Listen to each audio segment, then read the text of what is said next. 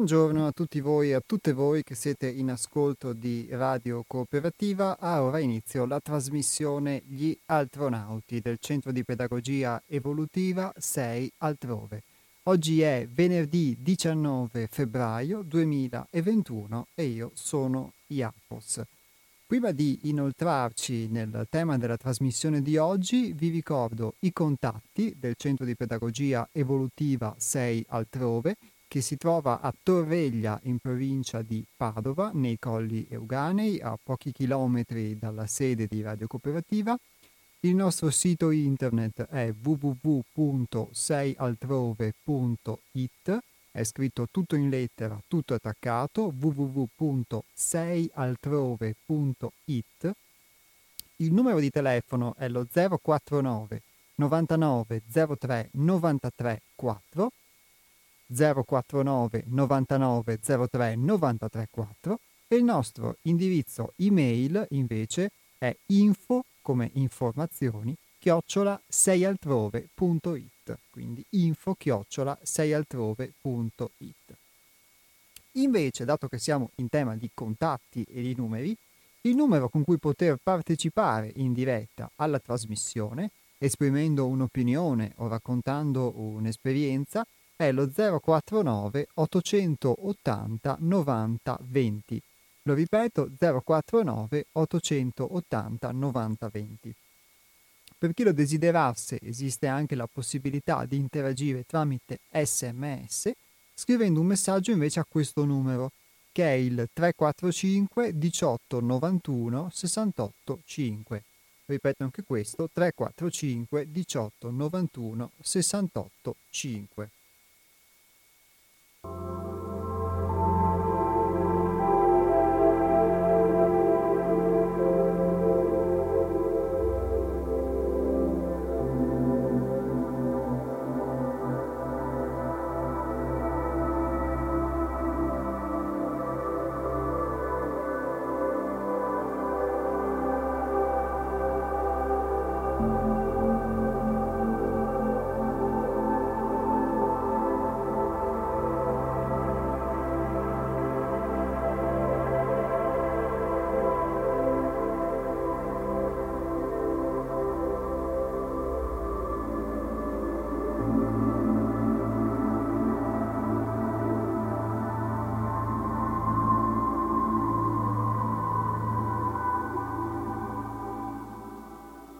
Nelle puntate precedenti abbiamo parlato di modelli e espresso diversi punti di vista. Io vi ho raccontato un po' della mia esperienza e dell'esperienza che ho fatto attraverso il gruppo altrove e molti di voi hanno uh, commentato e raccontato la loro esperienza, parlando anche di di transizioni che hanno vissuto loro stessi attraverso eh, diversi paradigmi sociali che sono mutati nel corso del tempo, quindi con diverse idee sulla società, con una diversa morale. E mh, abbiamo parlato anche di quel fenomeno che si può chiamare come scomparsa degli ideali, dei modelli o delle ideologie che talvolta erano accompagnate dai modelli e anche di scomparsa dell'utopia come un mondo diverso possibile che era la finalità che accompagnava spesso anche l'agire di molti all'interno di un paradigma, di un'organizzazione o anche di un'ideologia. Quindi questa scomparsa di, di punti di riferimento che da un certo punto di vista lascia uno spazio di libertà, ma lascia anche eh, tutta una serie di problematiche che riguardano la possibilità di agire concretamente poi in modo diverso rispetto a come si agiva quando si avevano dei punti di riferimento, che erano delle stampelle ma potevano anche invece essere degli strumenti utili. Nella puntata precedente in particolare è stato ospite in collegamento radiofonico eh, Bruno Di Loreto e mh, lui ci ha parlato della sua esperienza personale come formatore e anche del paradigma delle comunità sia delle comunità nascenti, laddove lui ha definito comunità un gruppo di persone che ha la finalità di mm, vivere insieme e stare bene insieme in un ambiente che lui ha definito può essere anche un ambiente di lavoro o un ambiente eh, non lavorativo, ma comunque che accomuna queste persone nel trovarsi, nel condividere un tempo, uno spazio, un'attività in modo armonico e ha fatto dei riferimenti anche, per quanto riguarda la sua esperienza e la sua opinione, anche alle comunità del passato. Ovviamente questa eh, puntata che vi sto citando, che è quella di una settimana fa, come le altre precedenti, voi potete trovare, se lo desiderate, riascoltarle sul nostro sito che è serialtrove.it o sul sito di Radio Cooperativa che è radiocooperativa.org. In, eh, alla luce di queste tematiche che abbiamo trattato, quindi della tematica dei modelli e anche di questo possibile approccio ad una vita diversa, che sono degli spunti che offriamo come centro di pedagogia evolutiva e come eh, gruppo altrove per poter ehm, offrire dei riferimenti anche possibili proprio in merito alla possibilità di edificare un nuovo paradigma o di far sorgere un nuovo paradigma o di offrire degli esempi, anche se a volte possono essere parziali, anche se a volte possono essere molto imperfetti, di ehm, modalità in cui una vita diversa è possibile. Ovviamente mh, noi facciamo una esperienza di questo e l'esperienza, come vedremo anche nel corso della lettura che affrontiamo oggi, difficilmente può essere trasmissibile. Può essere trasmissibile in parte o può essere trasmissibile solamente attraverso il verbo se qualcuno l'ha vissuta o ha vissuto qualcosa di simile. Diversamente rimangono degli esempi che si possono fare. Esempi di cosa quindi? Esempi di un paradigma diverso, di un modello diverso che nonostante eh, la morte o la trasformazione di quelle che erano forse le ideologie, forse le religioni o forse altre visioni del mondo, che però, pur nei loro lati negativi, accompagnavano anche un, un lato positivo, una, una luce in fondo al tunnel, una possibilità di vita diversa che incarnavano e in nome della quale le persone poi le seguivano o vi aderivano, nonostante queste morti, nonostante questa trasformazione e nonostante questo, mm, diciamo, questa uniformità che talvolta sembra assumere il colore grigio e che sembra, diciamo, eh, divampare e omologare tutto, non sia invece proprio questo invece un rimescolamento che ci permetta di far emergere nuovi colori o nuovi modi di poter percepire i colori da dentro di noi. E ehm, alla luce di queste metafore che, che vi ho fatto, il, l'autore che oggi ci accompagnerà, e quindi sarà la sua anche in parte una testimonianza, ma che sarà trasmessa attraverso la mia voce, attraverso la lettura di un testo, è un autore che forse alcuni di voi conoscono o hanno già sentito nominare. Questo autore si chiama Eric Fromm, è uno psicanalista, ma anche eh, sociologo e filosofo che è vissuto nel secolo scorso.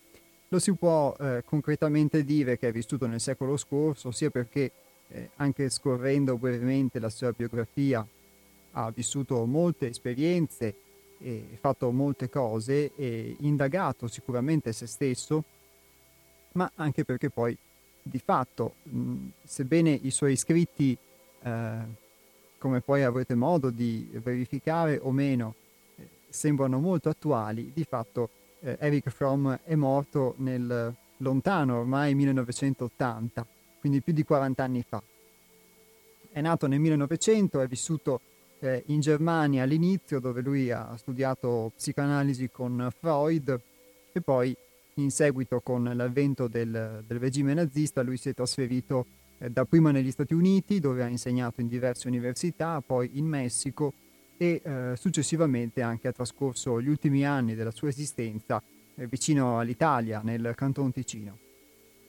E eh, Eric Fromm, da quello che ho potuto, diciamo, carpire da, dagli, scritti, dagli scritti che ho letto e da quello che ho letto di lui, ha avuto la possibilità, a modo suo, come ognuno, di non fermarsi poi soprattutto agli insegnamenti che gli venivano dati o che riscontrava veri e di non fermarsi soprattutto agli insegnamenti accademici, ma poi di sperimentare su se stesso poi le, le cose che apprendeva e che scopriva. E di poter quindi contemporaneamente condurre una ricerca eh, sull'uomo, sull'essere umano che lo faceva ricercare prima di tutto dentro di sé e poi anche quindi all'esterno, trovando sia all'esterno sia all'interno delle conferme di quello che via via eh, sperimentava e viveva. Ci approcciamo quindi eh, ad Eric Fromm, meglio usiamo le sue parole come strumento oggi, sempre per restare nel tema e nel solco del, del modello e del paradigma, affrontando quella che può sembrare all'inizio una dicotomia, ovvero una dicotomia, una dualità tra l'avere e l'essere, che potrebbe anche alla fine poi di questa puntata non risultare necessariamente tale. È un tema questo che abbiamo affrontato in diverse occasioni, l'ho affrontato eh, anche Hermes quando è venuto ospite da noi, e l'ho affrontato, Hermes è il presidente e il fondatore del Centro di Pedagogia Evolutiva Sei Altrove, l'hanno affrontato anche diverse persone, non da ultimo anche il nostro ospite Bruno Di Loreto una settimana fa, il tema dell'essere e dell'avere, del, dell'essere utili ad un bene comune, ad uno scopo comune, ad una funzione comune, o del fare utili, ovvero produrre cose e eh, ricavare un'utilità meramente nel guadagno economico. Un'utilità nel guadagno economico di cui spesso però non si ha un riscontro oggettivo all'interno della qualità della propria vita. Quindi questa differenza tra la modalità dell'avere e la modalità dell'essere e come ci condiziona può essere una differenza anche tra la quantità e la qualità, tra la quantità delle cose, tra la quantità della vita o la quantità anche delle esperienze e invece la loro qualità. Ci approcciamo allora a questa lettura con una domanda. Che cos'è la modalità dell'essere?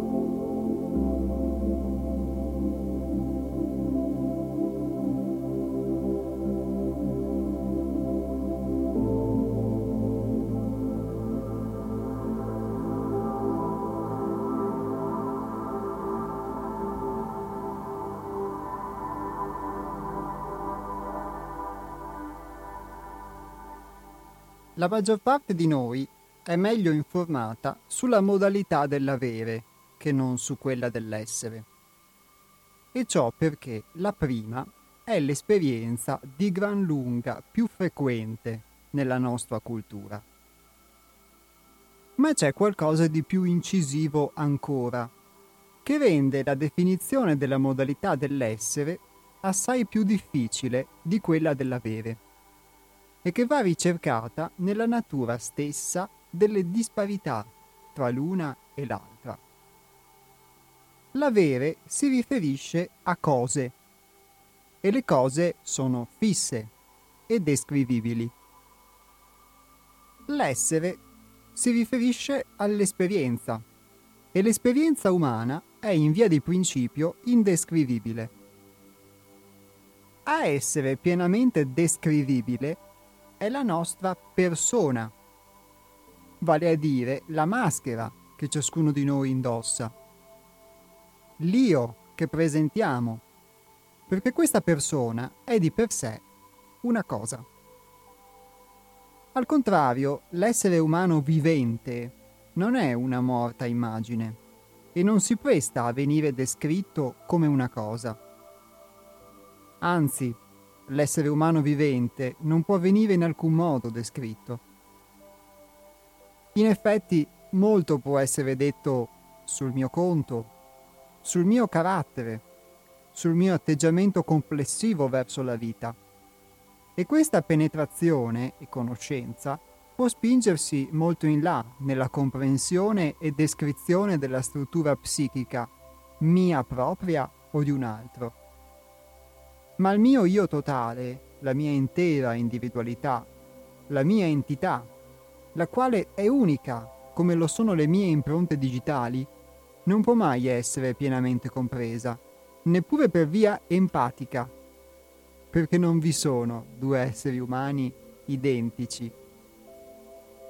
Soltanto nel processo del mutuo, vivente rapporto, io e l'altro possiamo superare la barriera che ci separa, in quanto entrambi partecipiamo alla danza della vita. Tuttavia, mai potremo realizzare la completa identificazione l'uno con l'altro.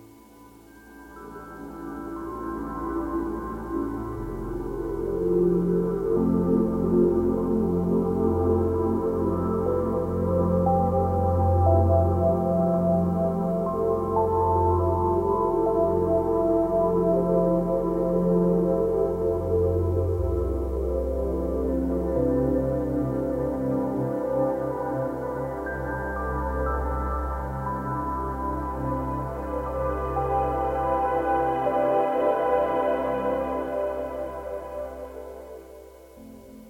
può essere descritto esaurientemente neppure un singolo atto del comportamento.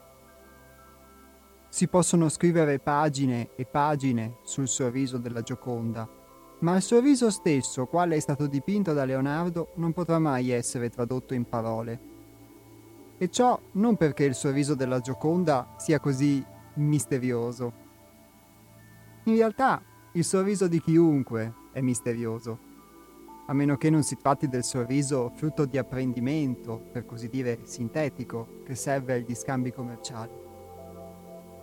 Nessuno è in grado di descrivere pienamente l'espressione di interesse, entusiasmo, amore per la vita, ovvero di odio o narcisismo che capita di cogliere negli occhi di un altro, nella varietà di espressioni facciali, di modi di camminare, di posizioni e intonazioni, che caratterizzano le persone.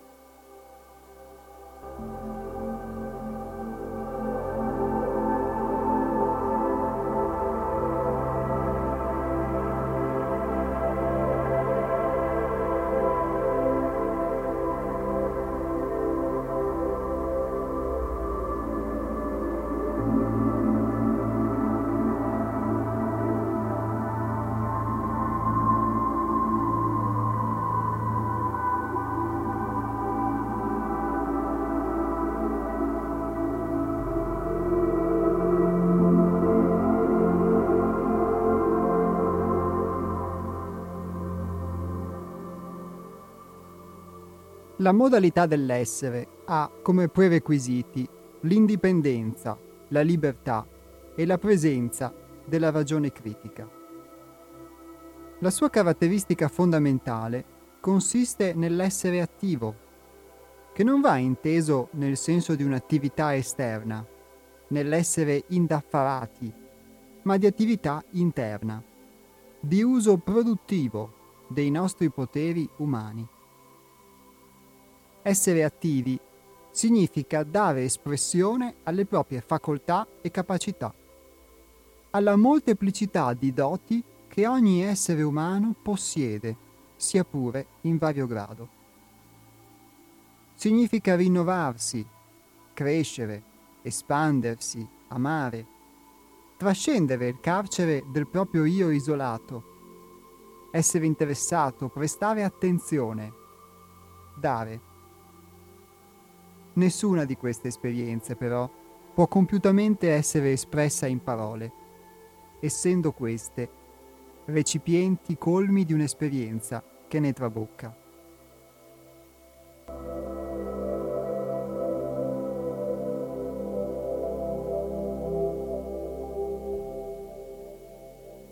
Le parole designano un'esperienza, ma non sono l'esperienza.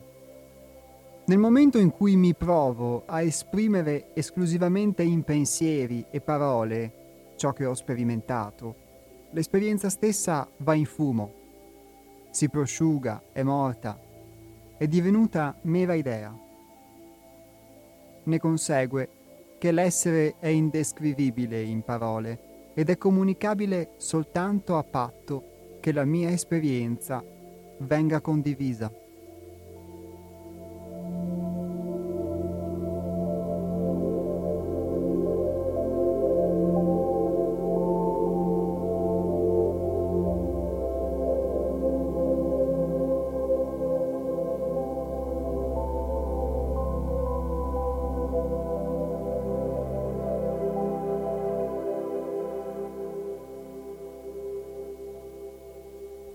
Nella struttura dell'avere, la morta parola regna sovrana. Nella struttura dell'essere, il dominio spetta all'esperienza viva e inesprimibile. Naturalmente, nella modalità dell'essere, anche il pensiero è vivente e produttivo. La modalità dell'essere può forse essere indicata nella maniera più efficace mediante un simbolo che mi è stato suggerito da Max Hunziger. Un vetro azzurro appare tale quando la luce lo attraversa, perché esso assorbe tutti gli altri colori, impedendo loro di passargli attraverso. In altre parole, noi definiamo azzurro un vetro proprio perché non trattiene le vibrazioni cromatiche azzurre. La designazione che gli viene data non si riferisce a ciò che il vetro possiede, ma a ciò che emana. Solo se noi limitiamo la modalità dell'avere, vale a dire del non essere, cioè quella che consiste nel cercare sicurezza e identità aggrappandoci a quanto abbiamo, per così dire standogli seduti sopra, avvinghiandoci al nostro io e ai nostri possessi, la modalità dell'essere può emergere.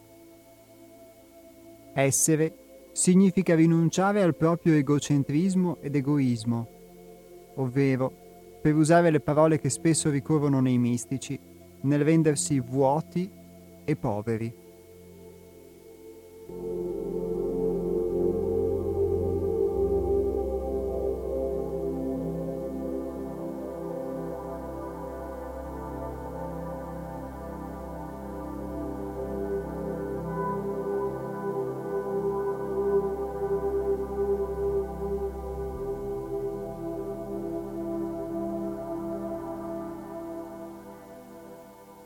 Per la maggior parte di noi, tuttavia, rinunciare all'atteggiamento dell'avere risulta troppo difficile e ogni tentativo in questo senso ha per effetto di determinare l'insorgere di uno stato di intensa ansia, la sensazione di abbandonare ogni sicurezza, di essere scagliati nell'oceano, senza saper nuotare. Chi si trovi in questa condizione ignora che una volta gettata via la stampella della proprietà, può finalmente cominciare a servirsi delle sue proprie forze, a camminare con le sue gambe. A trattenerlo è l'illusione che non è in grado di camminare da solo, la paura di crollare qualora non sia più sostenuto dalle cose che possiede.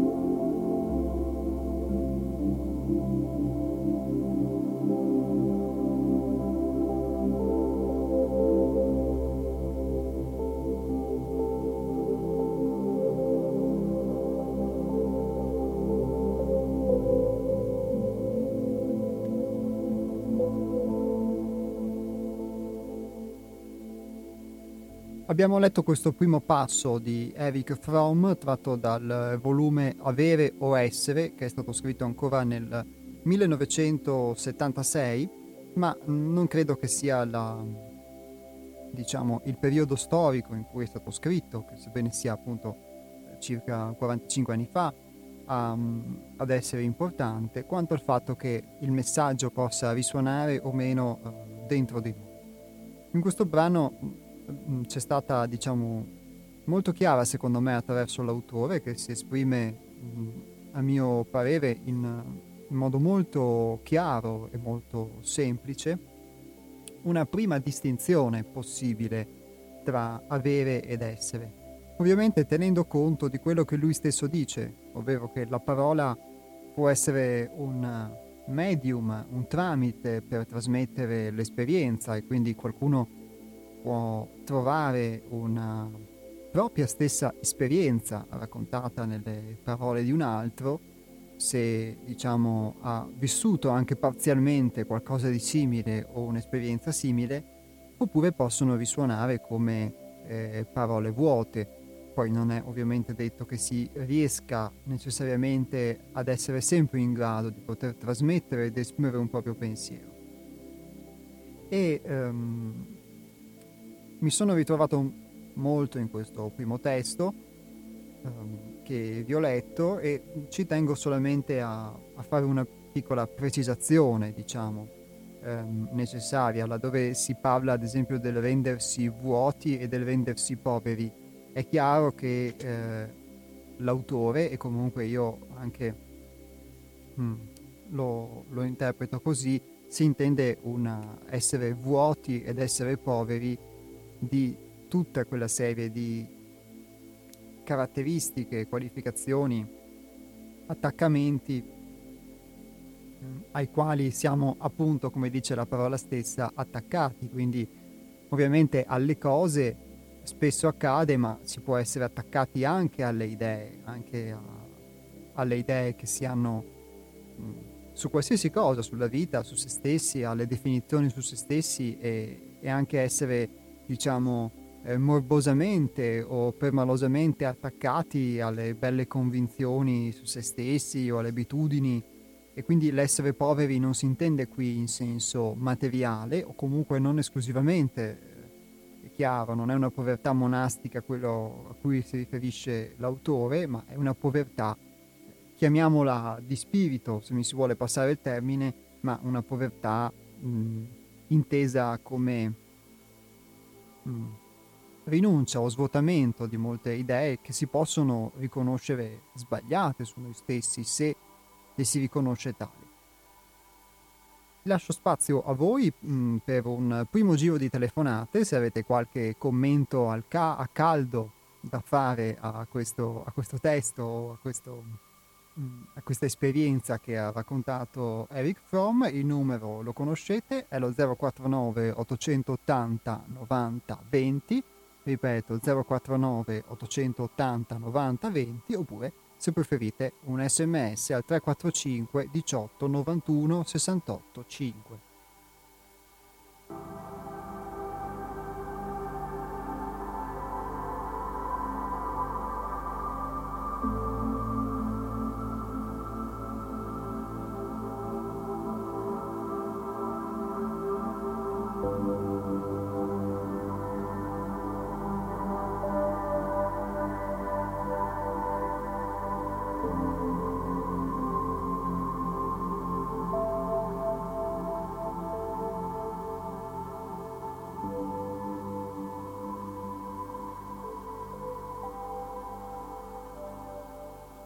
E prendiamo una telefonata.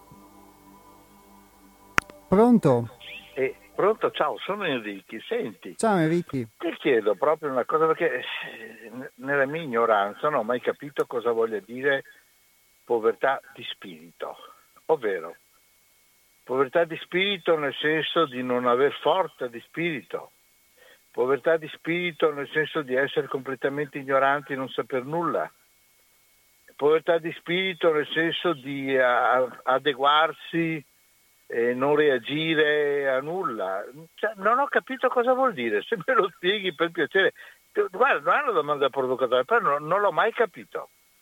Anche quando Gesù dice beati poveri di spirito, non ho mai capito cosa voleva dire quella cosa e nessuno me l'ha mai spiegato. Ciao, ti ascolto. Ciao Enrico, grazie. Allora sì, io ho usato, ho voluto usare un termine che forse non mi è proprio consono, un termine che in genere eh, si utilizza, quindi ovviamente non, non è che posso dare, darti Enrico, mh, abbine pazienza, una spiegazione esaustiva, men che meno poi il riferimento evangelico che tu hai fatto. Io intendevo, posso dirti quello che intendevo io, nel senso povertà di spirito, eh, ovvero una povertà intesa su un lato di potersi liberare di tutta una serie di cose o mettere da parte tutta una serie di cose che possono esserci poco utili invece quando eh, abbiamo bisogno di liberare la nostra stanza interiore, quindi di far emergere, vogliamo chiamarlo spirito, perché in genere si chiama spirito, ma comunque una, un qualcosa di noi che emerge dal profondo e che può emergere solo se diveniamo effettivamente poveri di cose, immaginando una stanza che deve liberarsi di tanti oggetti. Pronto? Pronto? Pronto, chi parla? Eh, sono Roberto. Roberto, buongiorno. Eh, ciao Jacopo. Eh, senti, io non so se riesco con una, con una riferendoti una mia esperienza che ho, che ho, che ho appuntato in un quaderno antico, un vecchio quaderno, e, e spero di, di se, se, supero il tempo che tu puoi dare, me lo dici, mi tagli, fai quello che vuoi.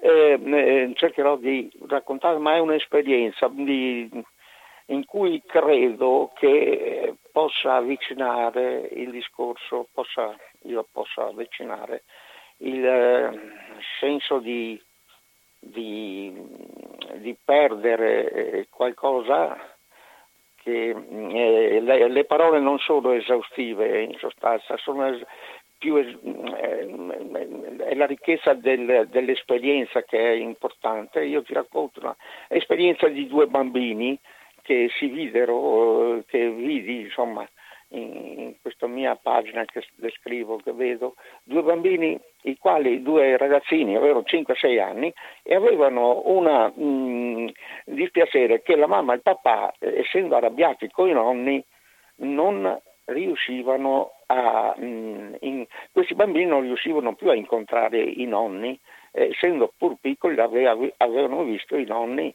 eh, eh, per mm, poche volte. Insomma, mm, una volta, questi, sarò, cerco di essere sintetico e quindi sarò proprio, non so se ci riesco, e, questi bambini mm, che abitavano non lontanissimo dai nonni, eh, però erano piccoli e non avrebbero dovuto andare dai nonni da soli, in realtà eh, uno li vide, insomma, eh, chi racconta queste cose, li, li vide uscire, da, scappare da casa nel momento in cui la mamma era impegnata altrove, il papà era al bar e in sostanza loro da soli a casa decisero di andare dai nonni perché mh, volevano incontrare questi, questi nonni e, e, e, gli era a loro impedito, il papà brontolava se venivano eccetera. Per cui andarono in, eh, dai nonni, la, la, allora eh, bisognava attraversare dei campi, erano alla fine della città, al termine della città, una volta la città mh, mm, finiva in mezzo ai campi, eccetera.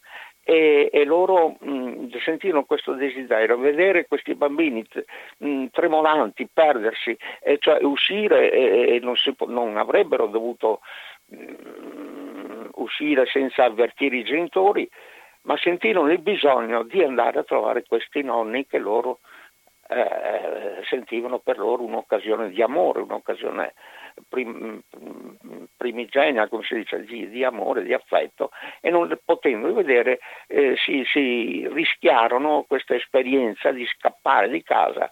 A 5-6 anni, tremoli, inerti, eh, eh, tremolanti quasi, e arrivarono dai nonni insomma, che attraverso campi e non conoscevano la strada bene li raggiunsero e trovarono il nonno, la nonna, sorpresi in quel tempo i nonni non avevano telefono, non, pote, non si poteva, i genitori non potevano chiamare questi eh, nonni, avete visto i bambini, insomma, i, i, genitori eh, tornano a casa, il padre torna a casa, la mamma che era giù, insomma, e, e, non trovano più questi bambini, dicono ma cosa è successo, ma cosa hai fatto, perché non l'hai seguiti? Il papà e la mamma dice ma cosa hai fatto, dove sono i bambini?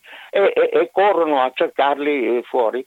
E, mm, il, mm, I bambini dai nonni, appunto il nonno regala a questo bambino per esempio una reticella per le farfalle, pensa a te, non aveva niente, erano poveri questi nonni, abitava una via che si chiamava Via delle Rose, la nonna da delle, perché avevano un giardinetto di rose, queste, tra l'altro questi nonni, una casetta molto, molto povera, a lei, alla bambina regalano un po' di rose, al bambino una reticella, sai, quel bastone con la reticella eh, per andare a farfalle, nonno era appassionato di farfalle, aveva dei libroni pieni di farfalle. Pronto? Sì, sì, ti sto ascoltando, sì. Ecco, ecco, perché io ho sempre difficoltà di tempo, scusa, comunque se mi devi interrompere, interrompere. Ecco, in sostanza eh, loro eh, andarono lì, ritornarono e il papà e la mamma si arrabbiarono perché dove siete andati, dove eh, riuscirono a tornare, riuscirono a trovare questi bambini, questo papà e mamma corsero fuori in cerca, li ritrovarono al ritorno con questa reticella, contenti con questa reticella per le farfalle, e questo, mm, queste rose che la nonna aveva dato a questa bambina, e, e, e, si arrabbiarono talmente tanto che i bambini contenti, anche se un po' spaventati dalla, dall'ira dei, dei, genitori che non volevano che i nonni frequentare i nonni, insomma, perché il papà non, non, non, andava d'accordo con i nonni, la mamma non voleva far arrabbiare il papà, in sostanza loro tesi erano, eh, come dire, contenti per aver visto i nonni, ma delusi, e, e, e, delusi di queste arrabbiature del papà e della mamma che non gli permisero più di vedere i nonni. Ecco, eh, eh, secondo me in questa esperienza mi sono scritto un appunto un, in illo tempore in cui appunto le parole sono, una parola non è esaustiva del contenuto di una sorpresa mia, di una meraviglia di questo, di questo, piccolo, eh, di questo episodio così tragico per quei bambini, perché a loro non è stata più data la possibilità di vedere i nonni perché il papà e mamma erano arrabbiati, insomma, deciso di, mm, insomma, e, e i bambini e, e con questo amore, questo desiderio, questa speranza di nonni, non la re, realizzarono mai. Poi i bambini morì, e i nonni morirono e, e, e, non li videro più. Per dirti che mh, mm, qui c'è qualcosa che in queste esperienze, non nelle parole, ma nelle esperienze qui si è perso una, appunto, una densità di esperienza, una, dire, un, un'esaustività di esperienza, una, una pietra fondamentale della, de, dell'esperienza che è appunto questi amori, l'amore per i nonni, la, la, quello che poteva dare quella, e, e, e, che è stato tolto a questi bambini. Non so se mi sono spiegato, non essere, eh, non posso essere più lungo del resto. Vedi tu se questa eh, povertà di spirito corrisponde a questo togliere a questi bambini eh, per tutta la vita un ricordo, un'esperienza che sarebbe stato l'amore dei nonni vissuta, eh, eh, eh, era un'esperienza tolta e quindi una povertà di spirito che si porta, che si porta avanti. Ecco, scusami, ma ecco, grazie. Grazie a te Roberto, grazie mille, alla prossima. Non so se può essere un esempio di povertà di spirito, anche perché non è, diciamo, la povertà di spirito proprio, diciamo, l'oggetto della, mm, l'oggetto, ecco, della puntata di oggi. Però è un'interpretazione possibile quella di Roberto. Pronto? Sì, ciao Iapo, sono Federico da San Donà di Piave. Ciao Federico. Eh, io, ho aperto, io, ho aperto, un po' tardi, perciò non so quale sia l'argomento del giorno, però mi premeva dire una cosa, e tanto che la voglio dire, avrei voluto dirla a Don Albino, ma ho paura che sento delle resistenze. Stai a sentire, stiamo assistendo oggi, viviamo in tempi apocalittici, eh, credo che di questo le anime sensibili si siano tutte rese conto, in cui il male eh, sta preva- prevaricando, ha vinto su tutti i fronti, ma forse più che il male la stupidità degli uomini. Direi poi che eh, duemila anni di cristianesimo non hanno per niente, eh, per niente educato l'anima umana. Poi io dico una cosa, il messaggio del cristianesimo è vogliatevi bene come fratelli. E se finalmente dicessimo, dicessimo un'altra cosa, perché non è servito, eh, dicessimo vogliatevi bene come dei, cioè eh, io parto dall'idea che l'uomo è Dio, e, diamo il messaggio vogliatevi bene come dei. Chissà che non abbia un qualche successo perché vogliatevi bene come fratelli non è servito praticamente a nulla. Che ne dici? Grazie Federico, sì, può essere uno spunto interessante. Sì, eh, ricordiamoci che nel Vangelo c'è anche scritto, nel Vangelo, diciamo, in tutte, eh, diciamo, in tutta la spiritualità si dice non date le, le perle ai porci, però mi pare che insomma, eh, visto l'emergenza, visto la vittoria del male in tutti i fronti, forse sarebbe il caso anche di dirlo. Ecco, tutto qua. Ok. Sì. Grazie Saluto. Federico, alla prossima, buona giornata.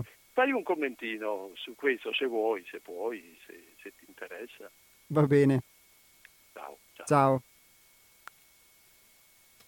Allora, beh, un, è un'opinione questa di, di, Federico, questo modo diverso di, ovviamente di poter intendere le cose, non, non commento l'aspetto religioso, diciamo, del, del, cristianesimo, se è stato fatto bene, se è stato fatto male, eccetera, nel senso che sicuramente questo appartiene al passato, ormai, nel senso ciò che è stato fatto o ciò che non è stato fatto, può essere sicuramente un modo diverso di, di segnalare questo stesso volersi bene, però diciamo implicherebbe forse una puntata a parte poterne, poterne parlare e poi rischiare forse di, di, speculare. Sicuramente io quello che posso dire nella mia esperienza è che mh, li, l'idea di essere fratelli è solamente un'idea, spesso non ci si vuole bene neanche tra fratelli, quelli che in teoria dovrebbero essere fratelli eh, di sangue e spesso è difficile riconoscere poi nell'altro una forma di, di fratellanza e talvolta anche di, di amicizia. Forse credo che bisognerebbe imparare innanzitutto a voler bene a se stessi, in, questo per quanto quello che posso commentare nella mia esperienza e, e, quindi imparando a voler bene a se stessi poi può essere forse qualcosa, un passo successivo poter voler bene all'altro. Poi mh, mm, vogliamo dire come amico, come fratello o come Dio, alla fine può esserci una formula che funziona meglio di, delle altre, può darsi, ma uh, sicuramente tutto va sperimentato. E proprio a proposito di questo e di esperienza, a proposito di, volersi, di questo volersi bene che citava anche Federico, io proseguo nella lettura del, di questo brano di Eric Fromm, tratto appunto dal libro Avere o Essere, perché credo che potrà anche rispondere all'interrogativo di Federico e di altri ascoltatori.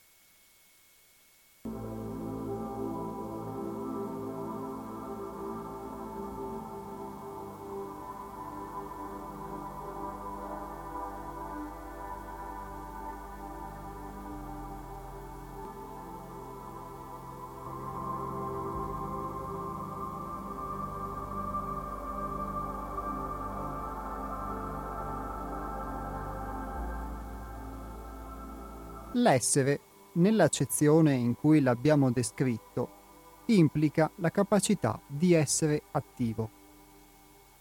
La passività esclude l'essere. D'altro canto, i termini attivo e passivo sono tra le parole più facilmente fraintese, perché il loro significato è oggi del tutto diverso da quello che ha avuto dall'antichità classica al Medioevo e al periodo che si è iniziato col Rinascimento. Perché si possa comprendere il concetto di essere è necessario chiarire il concetto di attività e di passività. Nell'accezione moderna, l'attività è di solito concepita come un tipo di comportamento che implica un effetto visibile, grazie a un impiego di energia. Così, per esempio, gli agricoltori che coltivano la propria terra sono definiti attivi e lo sono gli operai alla catena di montaggio, i commessi che persuadono i clienti a comprare, gli speculatori che investono il proprio e l'altrui denaro, i medici che sottopongono a trattamento i propri pazienti, gli impiegati postali che vendono francobolli, i burocrati che archiviano carte. Che alcune di queste attività possano richiedere più interesse e concentrazione di altre, questo non ha importanza ai fini dell'attività, che nel complesso consiste in un comportamento socialmente riconosciuto e volto a uno scopo, che si manifesta in corrispettive trasformazioni socialmente utili.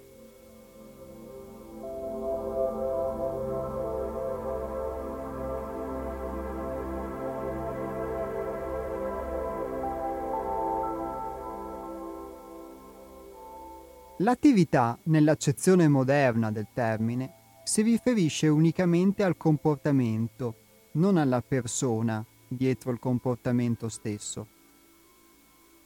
Non fa differenza che si sia attivi perché spinti da una forza esterna, a guisa di schiavi, o da una costrizione interna, come nel caso di una persona in preda all'ansia né importa se si nutre interesse per il proprio lavoro, come può accadere a un falegname, a uno scrittore, a uno scienziato o a un giardiniere, né che si istituisca un rapporto interiore con ciò che si fa e se ne ricavi soddisfazione, come non accade con l'operaio alla catena di montaggio o all'impiegato postale.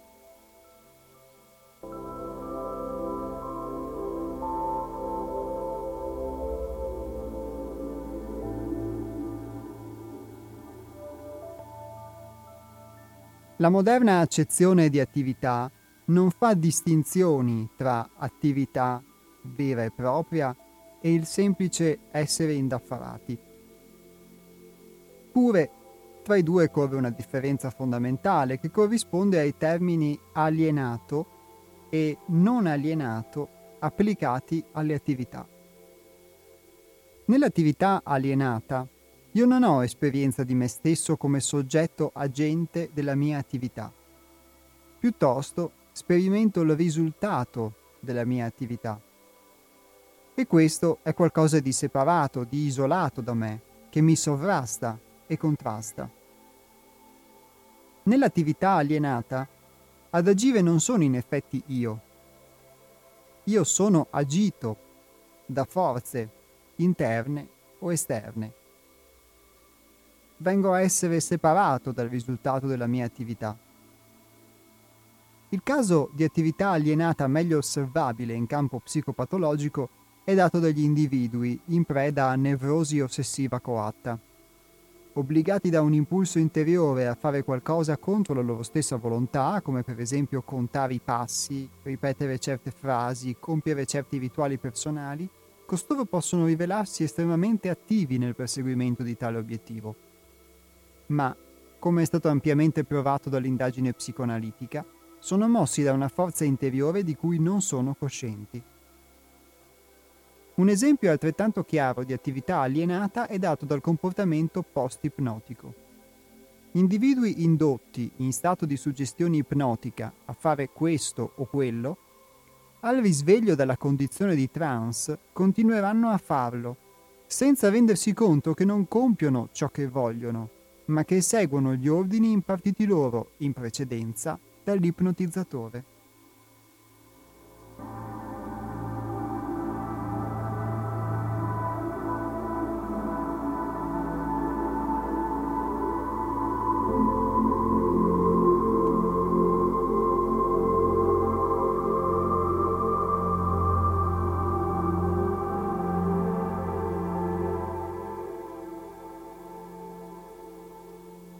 Nell'attività non alienata, io sperimento me stesso quale soggetto della mia attività.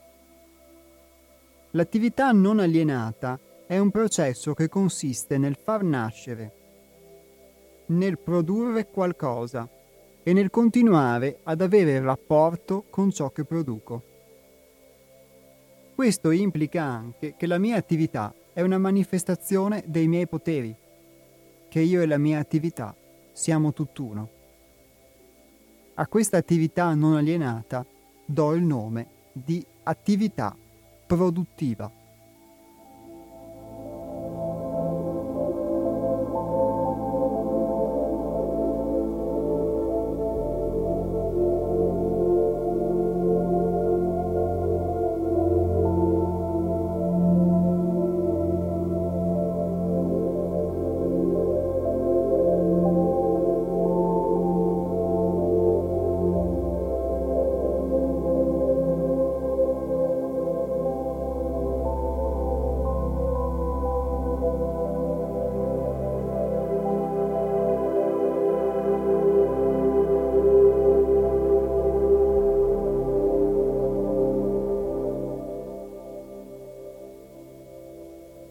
Produttivo, nell'accezione qui usata, non si riferisce alla capacità di creare qualcosa di nuovo o di originale, come sono in grado di fare un artista e uno scienziato, e neppure al prodotto della mia attività, bensì alla sua qualità.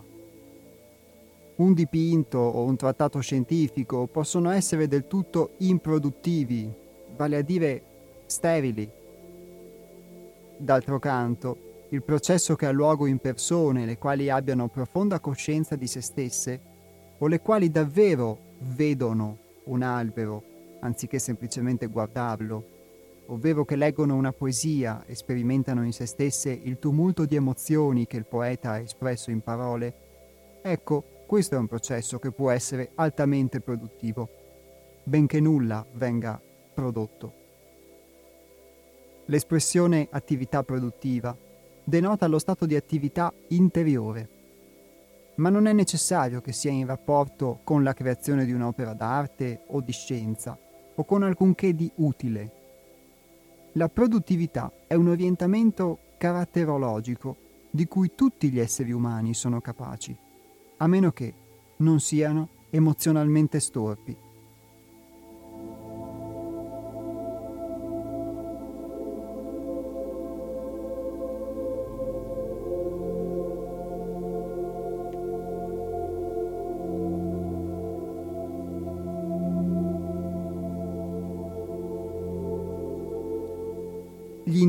Produttivi animano tutto ciò che toccano, danno vita alle proprie facoltà, ma anche alle persone e alle cose che li circondano. Attività e passività possono, l'una e l'altra, avere due significati totalmente differenti. L'attività alienata, intesa come mera indaffaratezza, in effetti è passività dal punto di vista della produttività, laddove la passività, intesa come non indaffaratezza, può essere un'attività non alienata. Se oggi è così difficile comprenderlo, è perché gran parte dell'attività è passività alienata, mentre raramente si ha esperienza di una passività produttiva.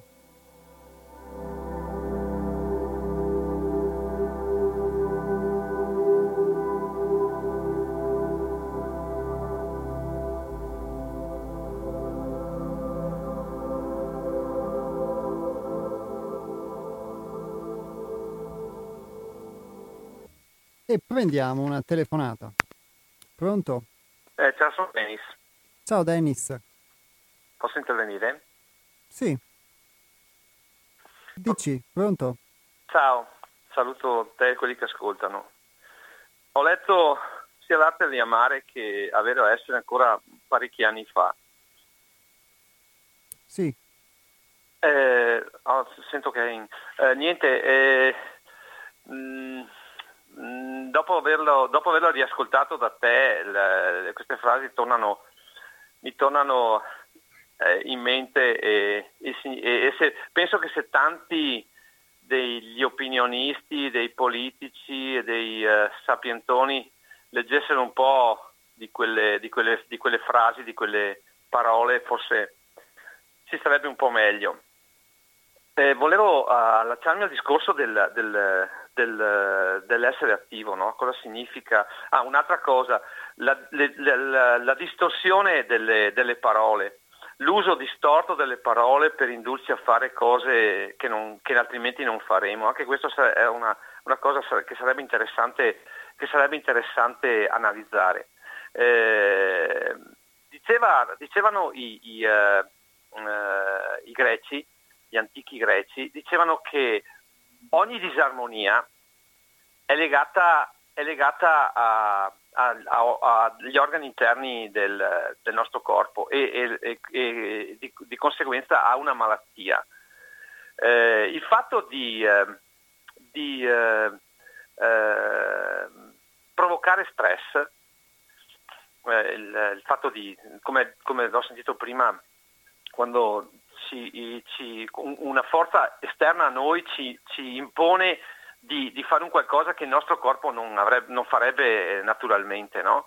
Eh, questo eh, costringe le persone alla, a, alla produzione, per esempio, eh, produzione di beni che poi eh, comportano il, il, il, far soldi, insomma. No?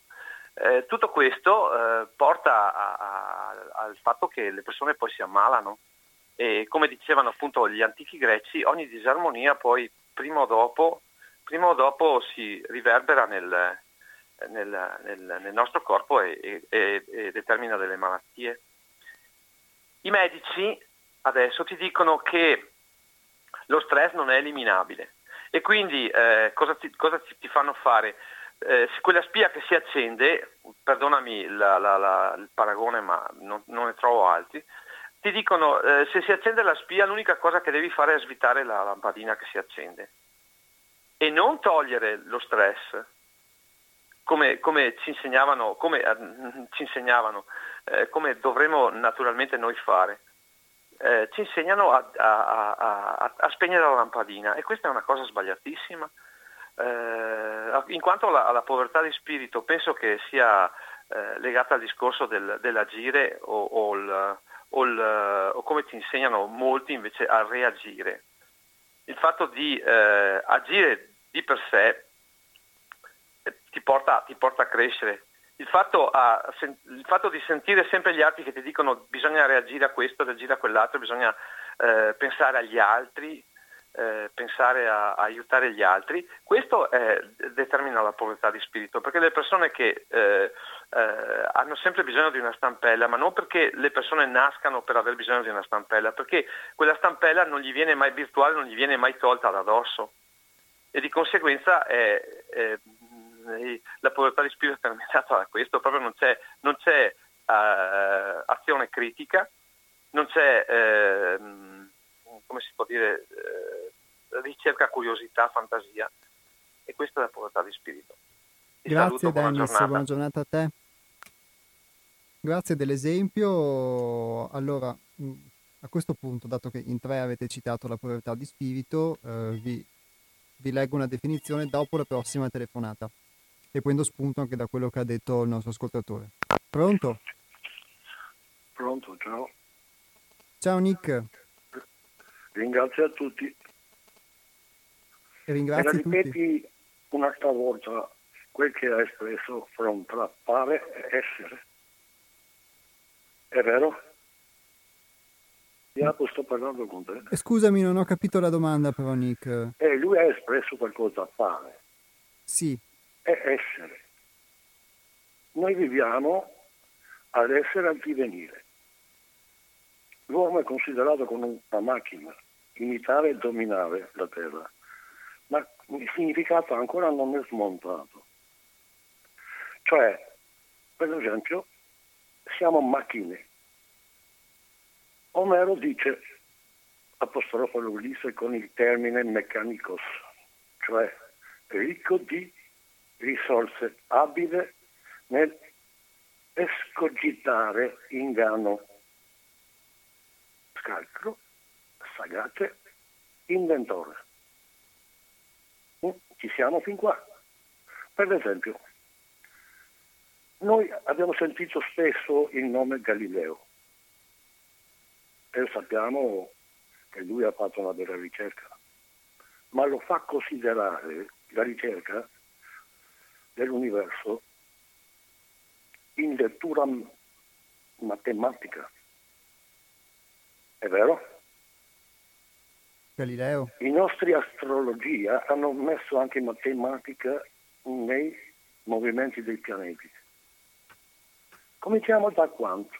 Un primo movimento, non esiste nessuna misura. Così noi presso a poco con Einstein, relatività, abbiamo stabilito qualcosa. Da una particella qua nell'altra abbiamo fatto una misura. Quando finisce matematica, il saggio, il saggio è capace perché è parte di tutte le cose e non può sbagliare. Come hanno detto gli altri, 200 anni di religione, 500 anni di postmoderni, tutti tecnici, maestri dell'inganno. Ecco i risultati. Il male e il bene nasce da una scuola grande 6.000 anni fa, prima di Platone, Zosastro li chiamavano i, eh, come si chiamano, i magi.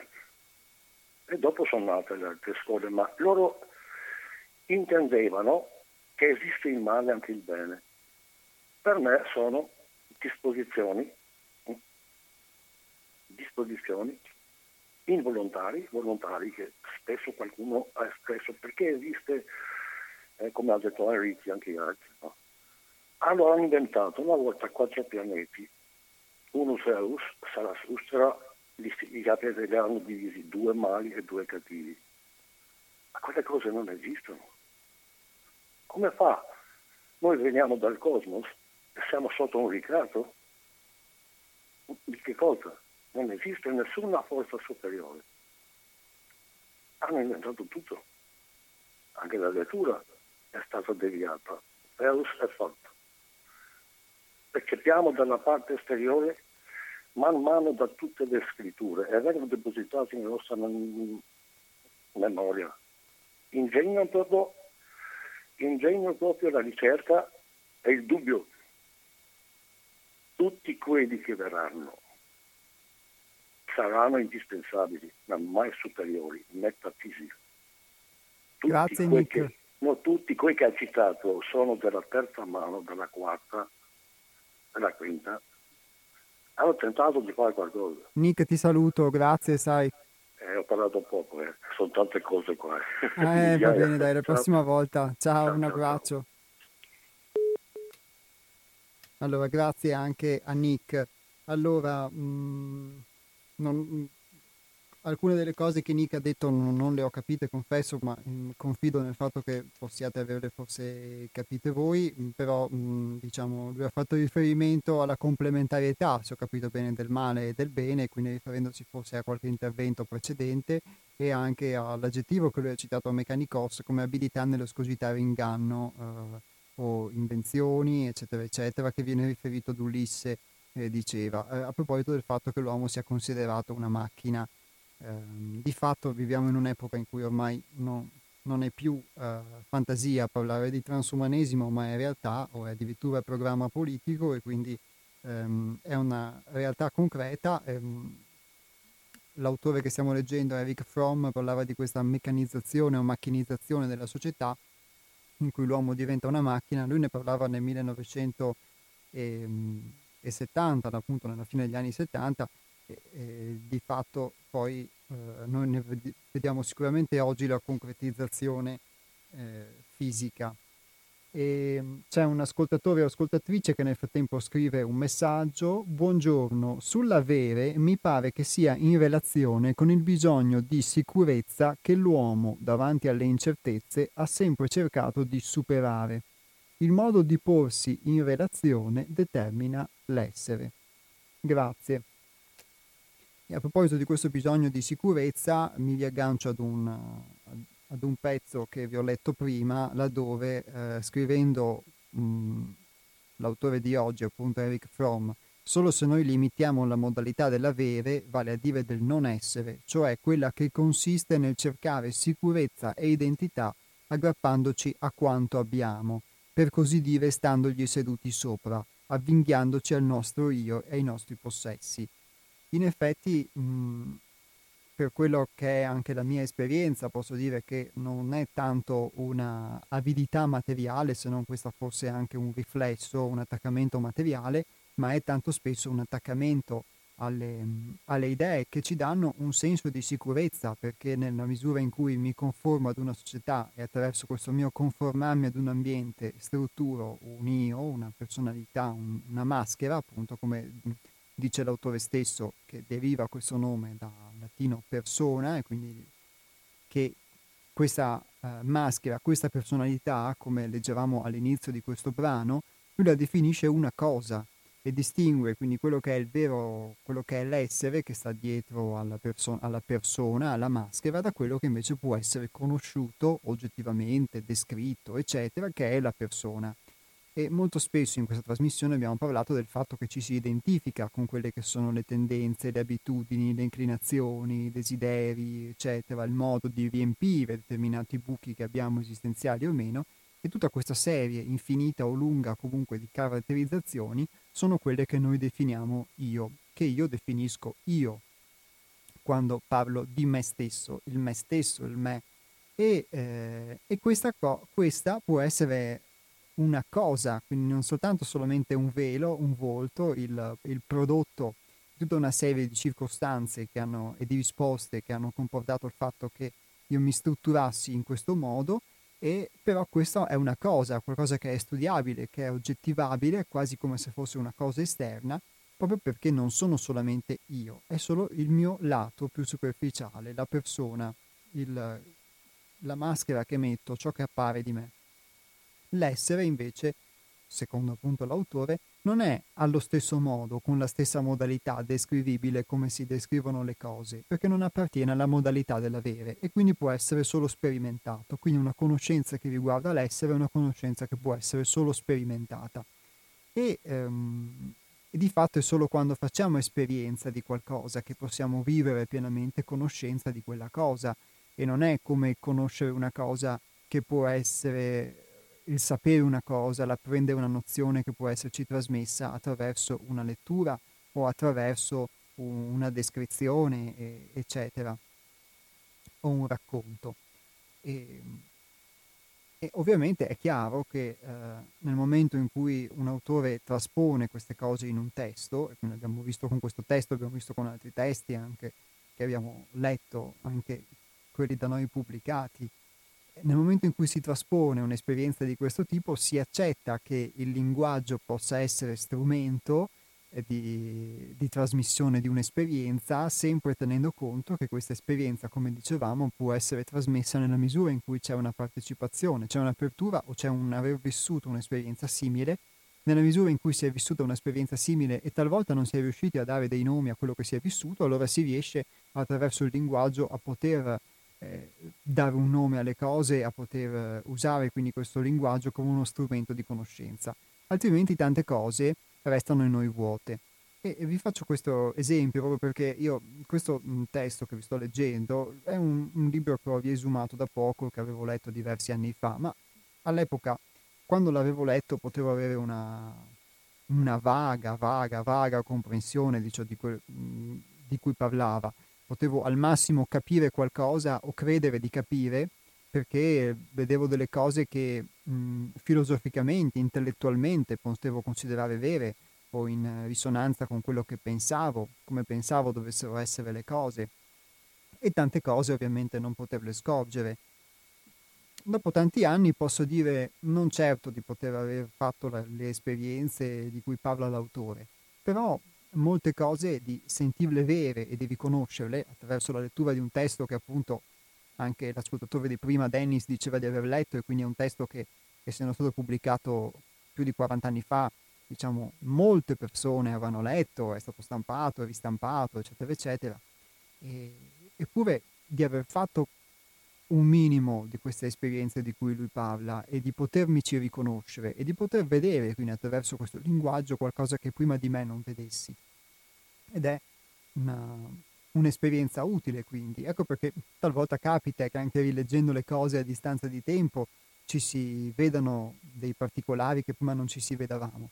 Perché ad essere mutati siamo noi, c'è un'esperienza, questo è quello che io credo che, che che vedo, che vivo, c'è un'esperienza viva che nel momento in cui tu la leggi, senti che, vedi che leggi, eh, ti trasmette il linguaggio eh, qualcosa che ti aiuta con una modalità diversa a dare una spiegazione a, a cose che hai vissuto anche tu, a esperienze che hai vissuto anche tu, a sentimenti che hai provato.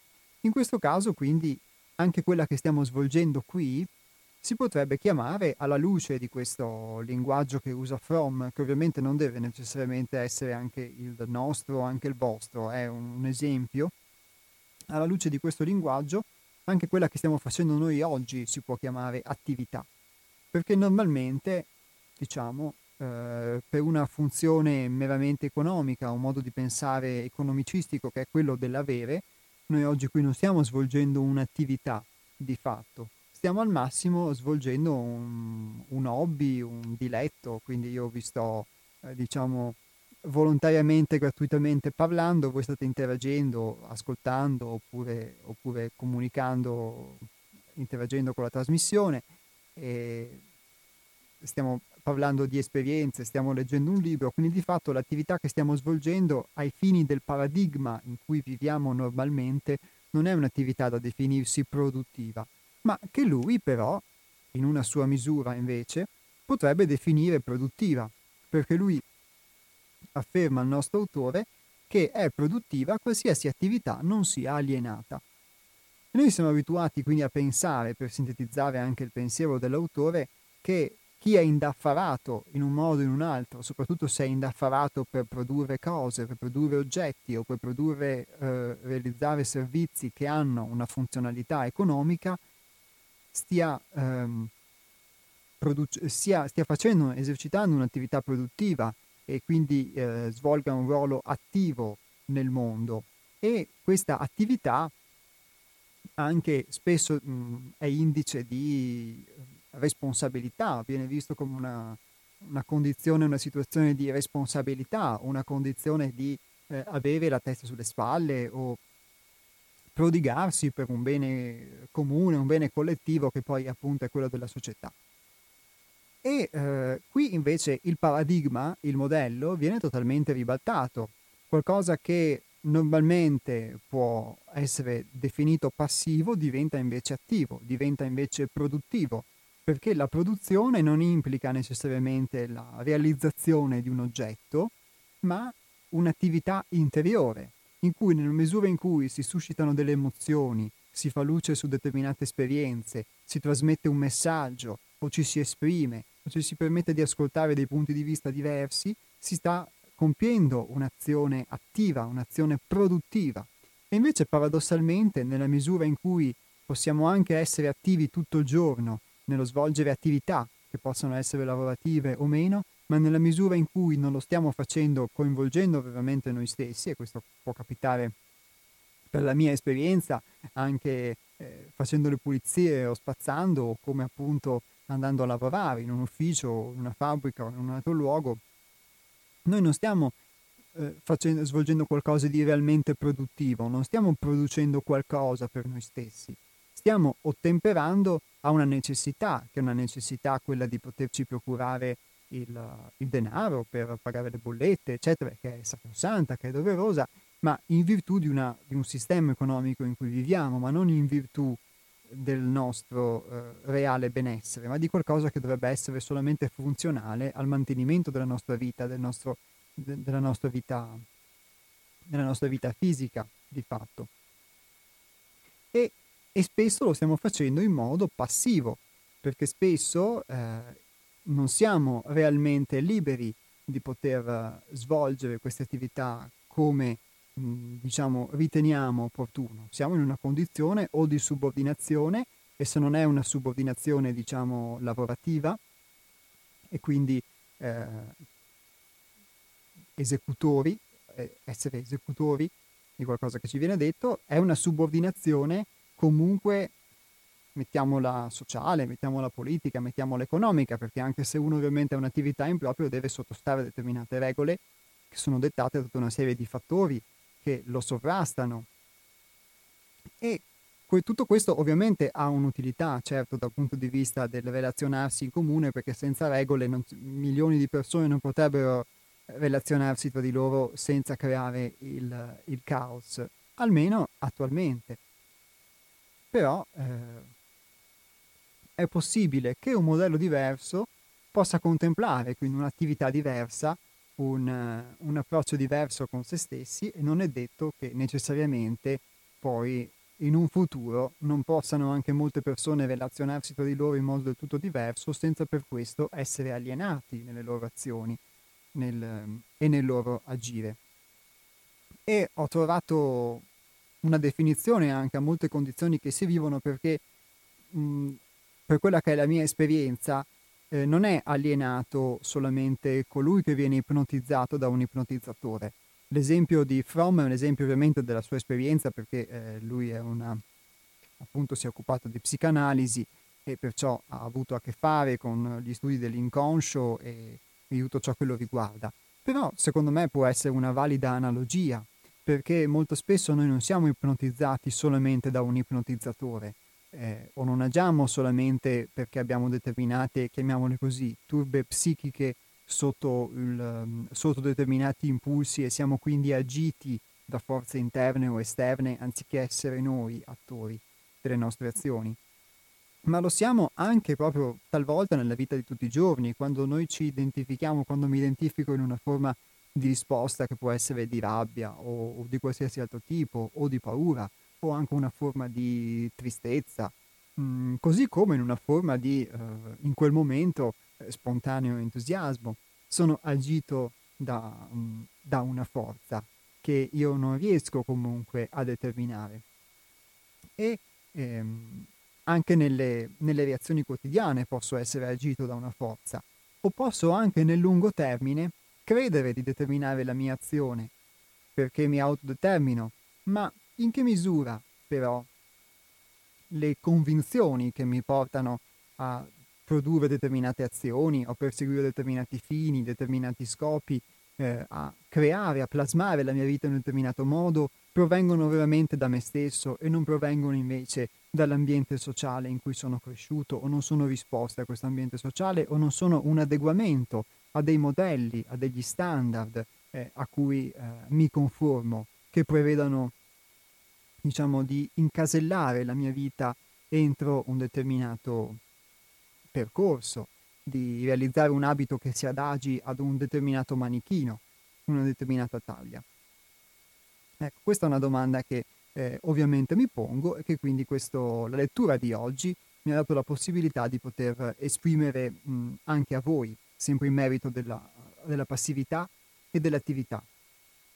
Nel mio caso poi confesso anche che ho potuto attraverso questa, questa lettura molto, molto semplice, per certi aspetti anche se vogliamo filosofica, trovare eh, molte analogie con, un, con, uno stile di vita, con la possibilità di uno stile di vita diverso, per mia esperienza eh, ho la fortuna di condurre nel, um, ad altrove come, come, gruppo e come luogo. E non escludo che molti altri, sono stati citati anche degli esempi anche nelle puntate precedenti da ospiti, di diciamo, gruppi che perseguono vite diverse, perseguono uno stare bene insieme o mettere se stessi eh, prima di altre cose o prima di come lo potrebbero mettere nella vita ordinaria di tutti i giorni, e dimostrano che una vita di questo tipo è possibile, quindi è possibile anche eh, dedicarsi ad un'attività che in sé per sé è produttiva, come può essere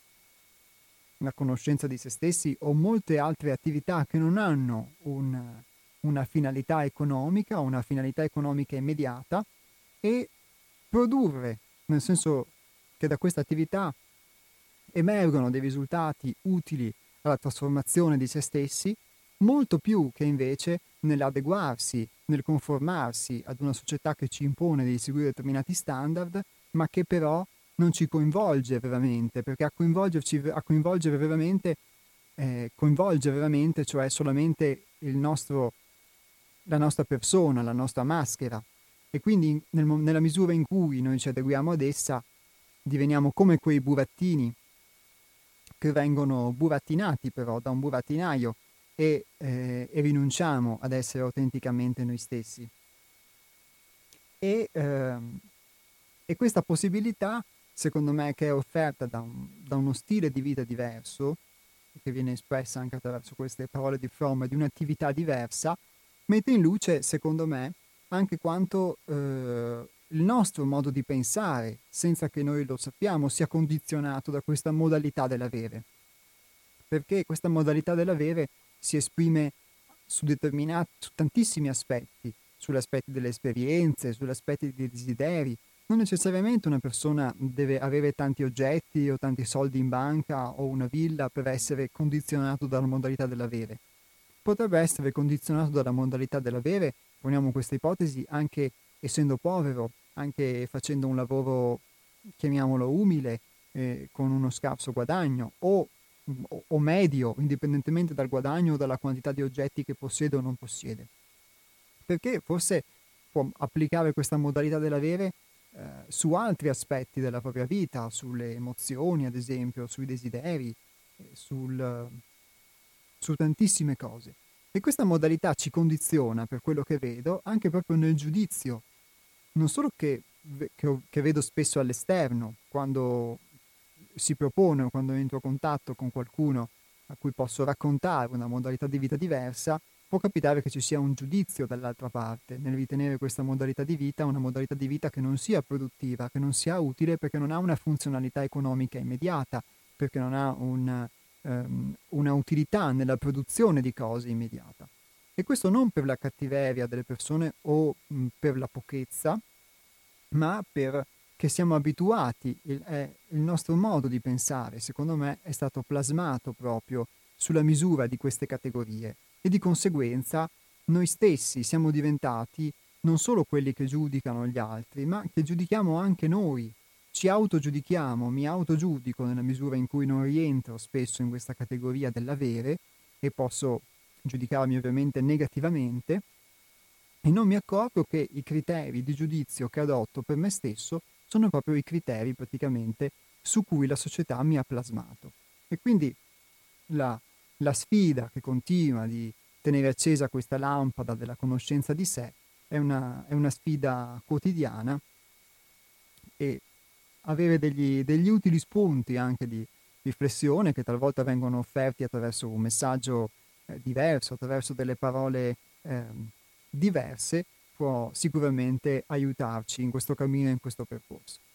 Io nel dire questo ringrazio tutti coloro che sono intervenuti, che hanno raccontato le loro esperienze, che hanno espresso qualcosa e vi do appuntamento a venerdì prossimo, ovvero a venerdì 27 febbraio, sempre dalle 12 alle 13.30 con gli astronauti, la trasmissione del gruppo altrove su Radio Cooperativa. Nel salutarvi però vi leggo appunto questa brevissima definizione di povero di spirito che vi avevo detto che vi avrei letto. Chi rinuncia spontaneamente alle ricchezze o accetta con sentimento religioso un destino di povertà e umiltà, con riferimento al brano evangelico del discorso della montagna. Quindi questo per dare una delucidazione, quindi per povertà di spirito Generalmente, al di là del contesto religioso, non si intende il non avere spirito, non avere forza, ma si intende il rinunciare. Qui, qui, si definisce, qui si dice ricchezze, ma comunque rinunciare a qualcosa in cambio di un'apertura verso qualcos'altro. Ciao a tutti, grazie.